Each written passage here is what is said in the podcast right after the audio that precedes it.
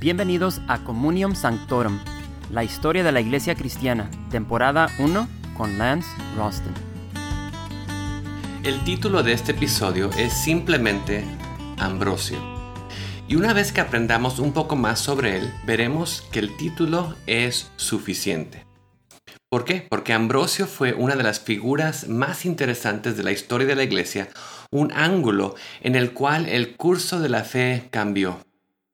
Nacido en el año 340, Ambrosio era el segundo hijo de Ambrosio, el gobernador imperial de Galia, y parte de una antigua familia romana, que incluía el famoso Marco Aurelio.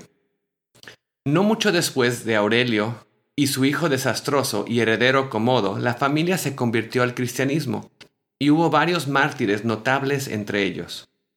Ambrosio nació en Treveris, la capital imperial de Galia. Siendo todavía un niño, el padre de Ambrosio murió y fue llevado a Roma para ser criado. Su infancia la pasó en compañía de muchos miembros del clero, cristianos religiosos de una fe sincera, con una sólida comprensión de los desafíos teológicos de la iglesia de ese día. Temas que conocemos bien porque hemos pasado los últimos episodios hablando de ellos, como la controversia cristológica que comenzó como tormenta primero alrededor de Arrio y continuó como huracán sangriento entre Cirilo y Nestoreo.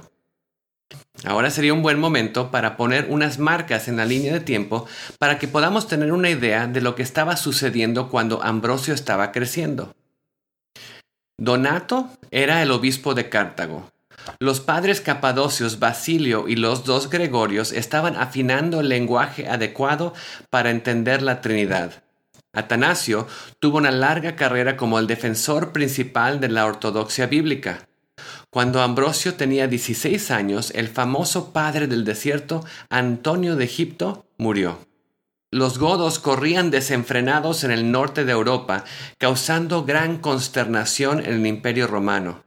Cuando Ambrosio tuvo 38 años, los godos derrotaron a los romanos en la batalla de Adrinópolis, en una derrota tan total que el emperador Valen fue muerto. Durante la vida de Ambrosio, el Papa Damaso gobernaba la iglesia en Roma. Jerónimo se estaba mudando a Belén para completar la Vulgata. Juan Crisóstomo empezó a servir como patriarca de Constantinopla. Claramente, muchas cosas de gran importancia estaban sucediendo durante la vida de Ambrosio. Cuando cumplió 30 años, Ambrosio, con su base en la capital de Milán, se convirtió en el gobernador de todo el noreste de Italia. Él tenía a su cargo la responsabilidad para oficiar en las controversias de la Iglesia. Este fue un tiempo cuando los creyentes de Nicea y los arrianos estaban en guerra unos con otros una guerra que no se luchaba con armas, sino con palabras. Ambrosio no era amigo de los arrianos, pero era tan justo y visto en tan alta estima que ambos lados lo apoyaban en su rol como gobernador. Cuando el obispo arriano de Milán murió, Ambrosio asistió a la reunión para elegir a su sustituto, esperando que su presencia pudiera impedir la violencia. Para su sorpresa, ambos lados gritaron en su deseo que él fuera el reemplazo. Ambrosio no quiso. Le iba muy bien como líder político. Siguiendo la práctica de muchos en ese momento, todavía ni siquiera se había bautizado. Pero la gente le escribió al emperador Valentiniano solicitando su aprobación de su selección. Ambrosio fue puesto bajo arresto hasta que accedió a servir como el nuevo obispo de Milán. Ahora bien, si los arrianos tenían la esperanza de ganar favores por su apoyo por Ambrosio como obispo, fueron destinados a ser decepcionados. Su nuevo obispo contribuyó a definir el significado de lo que significa la palabra ortodoxo. Él pronto empezó a tratar el problema de los arrianos y se negó a entregarles un lugar donde ellos se pudieran reunir. Escribió varias obras en contra de ellos que pasaron a ser determinantes para finalmente poner fin al arrianismo. Entrenado en la retórica y la ley y habiendo estudiado griego, Ambrosio fue conocido por su conocimiento de los eruditos griegos cristianos y paganos. Además de Filo, Orígenes, Basilo de Cesarea, citó al neoplatónico Plotino en sus sermones fue ampliamente considerado como un excelente predicador. En muchos de sus mensajes, Ambrosio expuso sobre las virtudes del ascetismo. Fue tan persuasivo que a veces las familias nobles les prohibían a sus hijas que asistieran a sus servicios, temiendo que cambiarían su estatus de disponible para matrimonio como un potencial del dote para la novia por la vida de una monja. Una parte de su consejo pastoral se convirtió en un dicho para el clero. Cuando estés en Roma, vive en el estilo romano.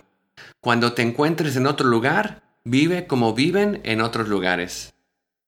Ambrosio también introdujo el canto congregacional y fue acusado de embrujar a Milán introduciendo melodías orientales en los himnos que escribía.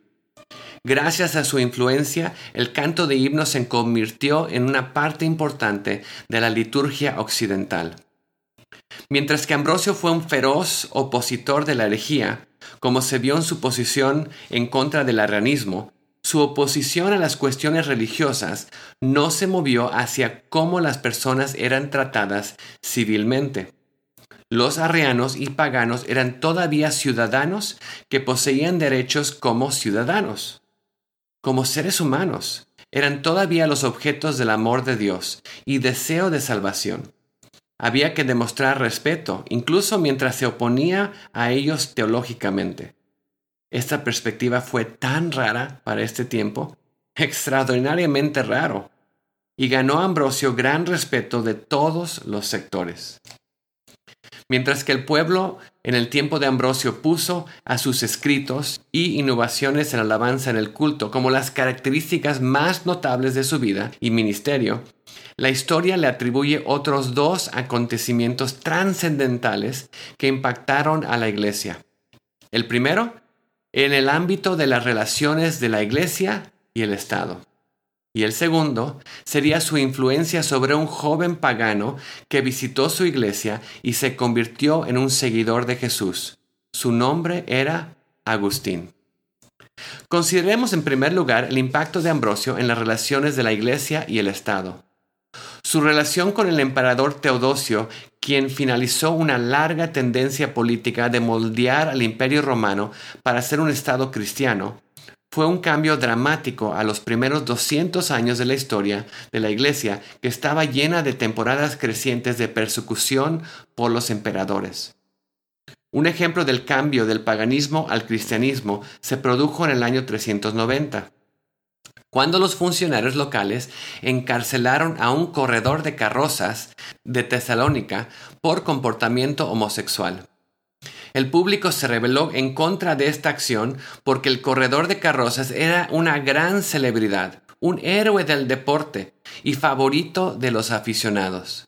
Estallaron disturbios y grandes gritos para que lo liberaran algunos de los manifestantes y personas inocentes que se encontraron en el medio del disturbio murieron, incluyendo el gobernador. La multitud tomó control de la prisión y el prisionero fue liberado.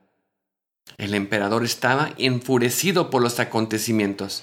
Él estaba decidido de vengarse de los habitantes de Tesalónica por su gran desprecio de la ley y la falta de respeto que sintieron hacia su persona por la muerte a manos de la multitud de su gobernador.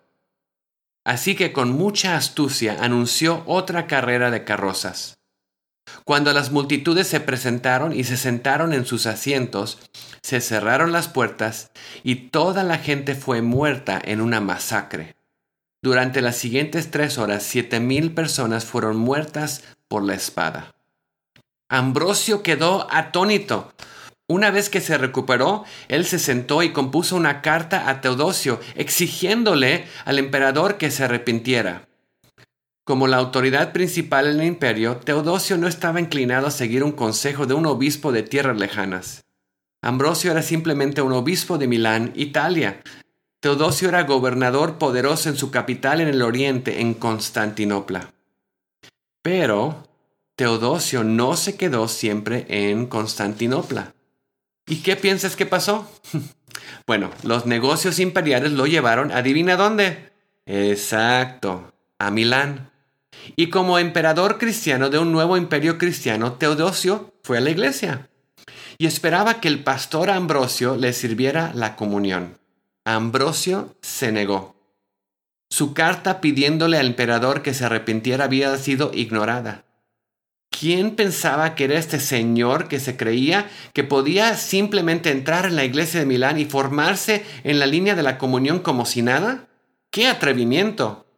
Ambrosio repitió la condición, a menos que el emperador se arrepintiera de su flagrante abuso de poder y lo hiciera públicamente, la comunión no pasaría por sus labios. O Ambrosio era muy valiente o tenía un deseo de morir. Un emperador que había ordenado la ejecución de miles probablemente no pensaría mucho de terminar con un solitario, obstinado obispo. Pero Ambrosio demostró que no comprometería su llamado para salvar su vida. Y Teodosio comprendió que su mejor curso era hacer como se le indicaba, y se arrepintió, dejando a un lado sus vestimentas reales y los emblemas del Estado, se humilló al vestirse de cilicio con una cara marcada con cenizas como signo de penitencia. Nunca fue la intención de Ambrosio usar esta humillación del emperador como una forma de elevarse a sí mismo o a otros funcionarios de la iglesia. Era simplemente algo que él creía que Teodosio, que afirmaba ser cristiano, estaba obligado a hacer como una muestra de un sincero arrepentimiento ante Dios. Ambrosio hubiera estado horrorizado cómo los obispos posteriormente utilizaron su posición y poder de administrar los sacramentos como una forma de manipular a los gobernantes civiles, y al hacerlo utilizar el poder civil para llevar a cabo los planes de la Iglesia, o mejor dicho, sus propios fines ocultos bajo una delgada capa de religión. Aunque Ambrosio no pudo haber previsto las consecuencias de este episodio con el emperador, introdujo el concepto medieval de un emperador cristiano dócil y obediente como un hijo de la iglesia sirviendo bajo las órdenes de Cristo. Durante el próximo milenio, dirigentes religiosos y seculares competían entre sí sobre quién era soberano en los diferentes ámbitos de poder de la vida. Bien podríamos esperar que el emperador Teodosio abandonó Milán con una sed de venganza en lo relacionado a Ambrosio. Pero la leyenda nos dice que estaba tan impresionado con la valentía de Ambrosio y la calidad de su testimonio cristiano que dijo, yo no conozco a ningún obispo digno de ese nombre, excepto Ambrosio. Cuando el emperador murió, estaba en los brazos de Ambrosio. Sobre la muerte de Teodosio, Ambrosio dijo, Confieso que me amaba, y siento el dolor de su muerte en el abismo de mi corazón. Dos años más tarde, el propio Ambrosio cayó enfermo. Las preocupaciones que se sintieron en todo el territorio italiano fueron expresadas por un escritor que dijo, Cuando Ambrosio muera, veremos la ruina de Italia. En la víspera de la Pascua, en el año 397, el amado obispo de Milán tomó su último respiro. Solo un nombre es más asociado con Ambrosio que el de Teodosio. Y eso nos lleva al segundo impacto de su ministerio. Y los historiadores calculan que este es el más importante. Ese nombre es el alumno que brilló más que su profesor, Agustín. Pero ese es el tema de nuestros próximos episodios. Ahora que nos acercamos al final de esta semana, no se olviden de visitar la página de Facebook de Communio Sanctorum y denos un me gusta o like y dejen un comentario para saber de dónde nos visitan. Un agradecimiento especial a quienes han estado compartiendo con otros acerca de este podcast. Gracias por acompañarnos en Communium Sanctorum. Realmente apreciamos su sintonía y suscripción. Te invitamos a dejar un comentario en nuestra página de Facebook y de iTunes y por supuesto a darle un me gusta y compartirla. Para Facebook e iTunes busque Historia de la Iglesia Cristiana. Nuevamente, mil gracias y hasta pronto.